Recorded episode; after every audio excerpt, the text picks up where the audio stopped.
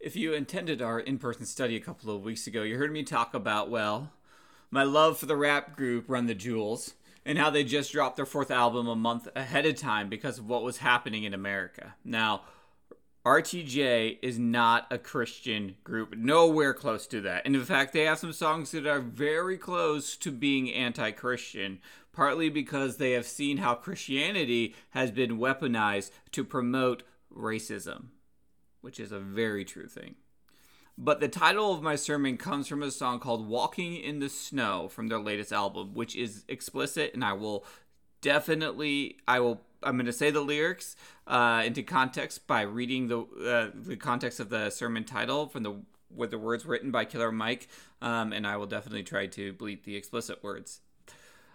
Uh, so here's the lyrics. The way I see it, you're probably the freest from the ages one to four. Around the age of five, you're shipped away for your body to be stored. They promise education, but really they give you tests and scores, and they predict in prison populations by who's scoring the lowest, and usually the lowest scores the poorest, and they look like me. And every day on the news, they feed your fear for free, and you so numb, you watch the cops choke out a man like me until my voice goes from a shriek to the whisper, I can't breathe and you sit there in your house on the couch and watch it on TV, the most you give is a Twitter rant and call it a tragedy. But truly, a travesty is you've been robbed of your empathy. You replaced it with apathy. I wish I could magically fast forward the future uh, so then you can face it and see how F word it, up it would be. I promise I'm honest. They come in for you the day after they come in for me. I'm reading Chomsky, I read Bukowski. I'm laying low for a week. I said something on my behalf of my people and I popped up on WikiLeaks. Thank God I'm covered, the devils come smothered, and you know that evil don't sleep. Dick Gregory told me a couple of secrets before he lay down in his grave. All of us serve the same masters, all of us nothing but slaves. Never forget in the story of Jesus, the hero was killed by the state. Now, I could probably do some good exegetical work explaining on all of these different lyrics and the different parts and what they mean. Uh, but I do feel you kind of get what Killer Mike is trying to get at. And this is actually very close to what Jesus is confronting at the end of this gospel. He's encountering a system that when he challenges it, instead of con- uh, instead of confronting the system in it itself, doing some introspection and probably some of the evils that have been created by it, either intentionally or unintentionally, they choose to discredit it. They will harass Jesus and eventually kill Jesus. I have often thought that I should do a podcast where I go through non Christian songs and talk about how they're connected to Christian story, but who has time for that? Well, we're getting to the end of our human Bible study, and we only have a couple of chapters left. And in fact, we after this sermon, we only have two, but really only one and a half, because chapter 16 has some really interesting history to it. If we're getting near the end of the Bible study, that means we're nearing the end of the story of Christ. And well, today we go through the trial of Christ, a trial that once again just seems to have a bit of divine appointment with what we're experiencing in today's culture. So let's get into it. We ended last week. We have Judas walking up to Jesus, and while Jesus saying, Here comes my betrayer, and Judas walks up and gives him the kiss of betrayal. And Jesus actually has a very interesting comment that I wanted to dialogue on a bit. How come you have come with swords and clubs to arrest me, like an outlaw? But day after day I was with you, teaching in the temple, but you didn't arrest me. But let the scriptures be fulfilled. A couple of sermons ago, I talked about how effective nonviolence resistance can be because violent resistance needs counter pressure in order for it to keep the moral victory. When nonviolent individual changes the narrative, it removes the narrative of violent resistance, which is usually used by the violent side to justify their own actions. Jesus is trying to tell them plainly, Why do you come to me prepared for a fight? Just when days ago I was walking among you.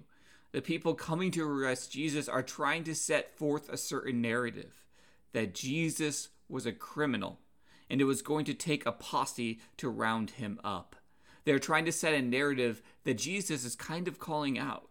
Jesus knew that his nonviolent resistance was going to be met with a very violent end, but he also knew that the violent end was needed in order to expose a violent system.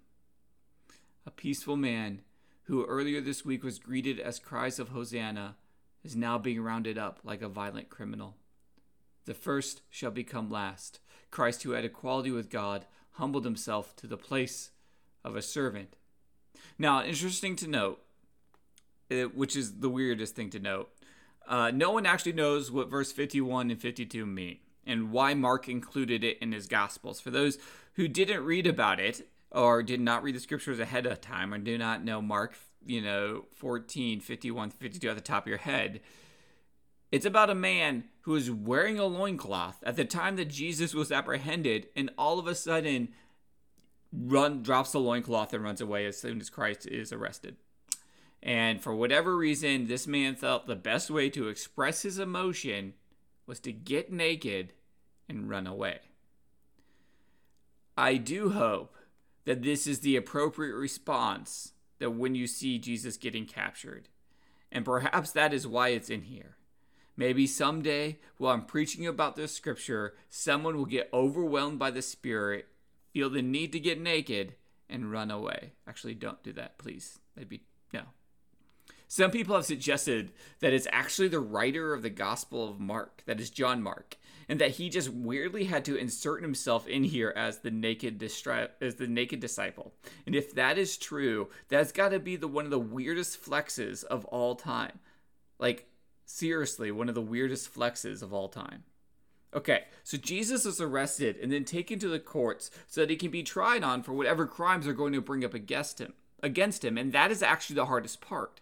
I think even to this day, if you were to go on the streets and ask many Christians, what was Jesus charged with? They would answer being the king of the Jews, which isn't the actual charge, it's the name that they give to him uh, on the, the board above his crucifixion. The reality is, the courts actually didn't know what to charge Jesus with because they didn't care about the charge. All they wanted was Jesus to be killed. They didn't care if a crime was committed. I sometimes actually feel like we treat it this way too. We know that Christ dies for our sins, but we don't pay attention to the corruption that led him here. We don't pay attention to the innocence of Christ and how a system was used against him. And why this is important because if we don't acknowledge corrupt systems in the Gospels, we'll be less likely to acknowledge them here on earth. If we do not pay attention to everything that led up to the death of Christ, and just on the results, we have missed the point. It is important for us to know everything about the life, death, and resurrection of Christ. Jesus was killed because he exposed a system that had manipulated God's goodness into something that benefited the kingdoms of this world, including how this world dealt with sin. Do not get me wrong. The importance of atonement of our sins and the innocence of Christ was set from the very beginning for us today. This is foundational to our faith. But what we do need to know and what we need to understand is there is a totality to Christ. He has complete humanness and his complete divinity, which all leads him to this point, to a trial that he knew he could not pass because he posed too much of a challenge to an established order. We celebrate a God who brought order to chaos, but we also celebrate a God who took order and turned it into divine chaos. And what they eventually find a way to charge Christ with is uh, they try to bring up this proclamation that he will destroy the temple in three days and rebuild it and even they can't even get true clarity on this. So they eventually just have to bring up with the idea that he says that he is the son of god so that they can charge him with heresy. They're charging him for saying that he is the son of god when obviously his actions show that he is not the son of god. To me this is irony and it is not lost because we see this happening so many times today so many times today, we have people persecuting people who are actually acting like Jesus simply because they do not fit on into our mold for who we believe Jesus is. And now, I'm going to take a turn into a story that's a bit dark, but I want you to bear with me because it is important witness. This moment that I'm about to walk into is difficult, but I want us to see Christ crucified and Christ and even people who are crucified like Christ before us because they did not fit the mold of who we thought Jesus was supposed to look like. Elijah McClain was a 23 year old black man who was walking home from the store at night while wearing a mask back on August 24th, 2019. Now, today, if we would not even think twice seeing a man walking around wearing a mask on, but this was 2019 and was a bit different. So, someone called 911 stating that there was a suspicious, suspicious character walking around wearing a mask, but the person did not seem to be harmful, did not seem like they were causing any trouble, did not seem like they were dangerous. The Aurora police pull up a suburb right outside of Chicago and approach Elijah, who doesn't understand what is happening. He tries to explain to them that he is anemic and he wears a mask to protect himself from illness, but the cops see his hesitancy as resistance and begin to push him to the ground, where Elijah begins to get tense because he doesn't understand what's happening and why he's being thrown to the ground. The police then begin to put him into a chokehold, and the cameras catch the police cameras catch his last words. I can't breathe. I have my ID right here. My name is Elijah McClain. That's my house. I was just going home. I'm an introvert. I'm just different. That's all. I'm so sorry. I have no gun. I don't do that stuff. I don't do any fighting. Why are you attacking me? I don't even kill flies. I don't eat meat. But I don't judge people. I don't judge people who eat meat. Forgive me. All I was trying to do was become better. I will do it. I'll do anything. I'll sacrifice my identity. I'll do it. You're all phenomenal. You are beautiful, and I love you. Try to forgive me. I'm a mood Gemini. I'm sorry. I'm so sorry. Ow, that really hurts. You're all very strong. Teamwork makes the dream work. He, Elijah begins to cry. I'm sorry. I wasn't trying to do that. I just can't breathe correctly. And then he begins to throw up because of all the pressure putting put on his chest and his neck. Next, all the police cameras all of a sudden go off at the same time. EMS shows up and the officer says that they need to sedate him because Elijah is hysteric. So they give the 144 a 144 pound anemic 23 year old man a dose of ketamine that was fit for a 20 220 pound man. Elijah dies from the trauma mixed with the ketamine on his way to the hospital.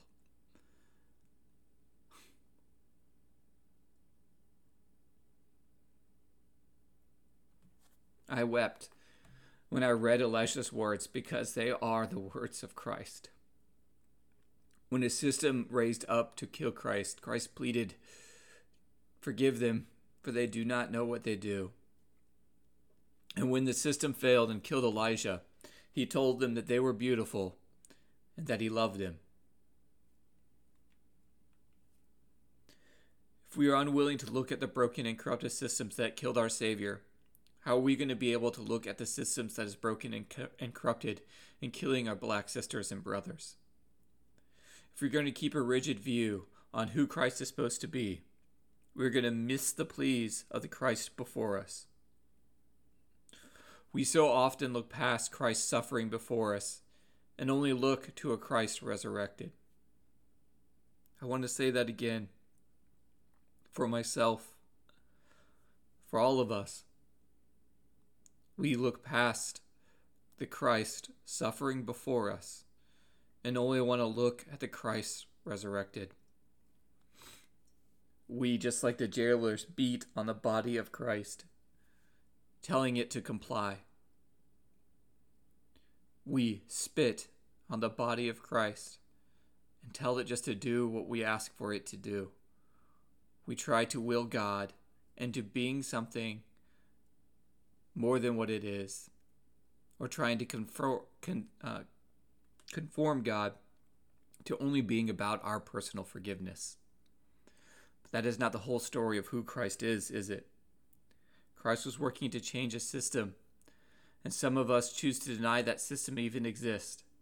And Christ is prompting us now to stare into the denial of a system that very much exists before us and we must be either confronted with our denial and why and the reasons why we're denying denying it for some form of self preservation. And it's almost poetic that right as Christ at this moment, that right as this moment happens, we are led into the familiar story of Peter. The reality in this story is a reality too familiar for a lot of us. Peter denies Jesus because uh, out of fear and out of self preservation. If Peter were to admit that he was a part of what Jesus was doing, if Peter were to admit that he was a follower, then perhaps Peter would meet the same fate. Peter would have to drink from that same cup of bitterness. And you know, as much as I believe we all said that we could, there are many more times than not that we have denied knowing that cup of bitterness was even there. And how do I know this? I know this because I am Peter. I know this because I too have spent so much of my life denying the existence of a system that was broken, whether it be political, social, or religious systems. I have kept my mouth shut, I've closed my eyes because it didn't affect me, or maybe out of my own self preservation. I deny them because Jesus is in the, the other room being beaten, but it's not like I'm the one doing the beating. I deny them because I fear that I might be treated like as Jesus is being treated. I deny them because it might affect how people view me or treat me. I deny, I deny, I deny. We deny that cup of suffering of the marginalized, of the least of these. We pass by their cup like a good like in the story of the good Samaritan. Say it's better for us to not be them. And in this case, we say it to Christ. Better for him to suffer than me. In just a few chapters, we were all so ready to follow Christ to, to the end. Oh Lord, how many times has this been me? So quick to love and so quick to deny, so quick to pledge my life and so quick to forget. How many times do I rededicate my life to you? How many times do I make that New Year's resolution to read my Bible more, to pray more, to go to church more, and then forget by the next week? How many times has a rooster crowed in my life? How many times? How many times? How many times? Now, we know the story that we get in another gospel where Jesus asked Peter to take over his church, and what we don't get that resolution here what we get left with is this open endedness of our own humanness. We as humans will deny. We as humans will fail. We will be blind and deaf to the systems of evil around us. We will be lame in our ability to do anything about it. We will miss the mark. But just as Peter does not drop dead at that moment of denial, we do not either. When confronted by the rooster's crowing, we are given an opportunity for repentance and healing. We are given an opportunity to change our story and embrace a different system. We are given the ability to give up on a system of slavery and choose a system of freedom. When the rooster crows, we are given an opportunity to break down in tears, to break down sobbing, but we're also given an opportunity to change. So when we are confronted with the sin and the systems of sin in this world, we are given an opportunity to repent and change. So when we are confronted with our own personal sin and worth, we are given an opportunity to repent and change. So when we are confronted with Jesus in any form that we may not recognize, we are given an opportunity to repent and change. In the next sermon, we will go through the actual death of Christ, but I want it to end here. Christ needed to die for our sins. There was atonement needed, but that is not all that Christ died for. Christ died to establish a new system for us to embrace, a system of the kingdom of God that sees people differently, a system that sees justice differently, a system that sees grace and forgiveness differently, and that we are confronted in what we are confronted with in this chapter is that if we can deny that system out of fear or self preservation, but we can also break down and sob and change and embrace a system and embrace a Christ and embrace who Christ called us to be. I make a confession now to you, my church, that I sometimes fail to live inside the created order that Christ has put in front of us, but I will spend my whole life trying to live inside it, even despite my failures. And I invite you to join me in that struggle. Amen. Also, as I continue to see COVID cases rise, I remind you please wash your hands.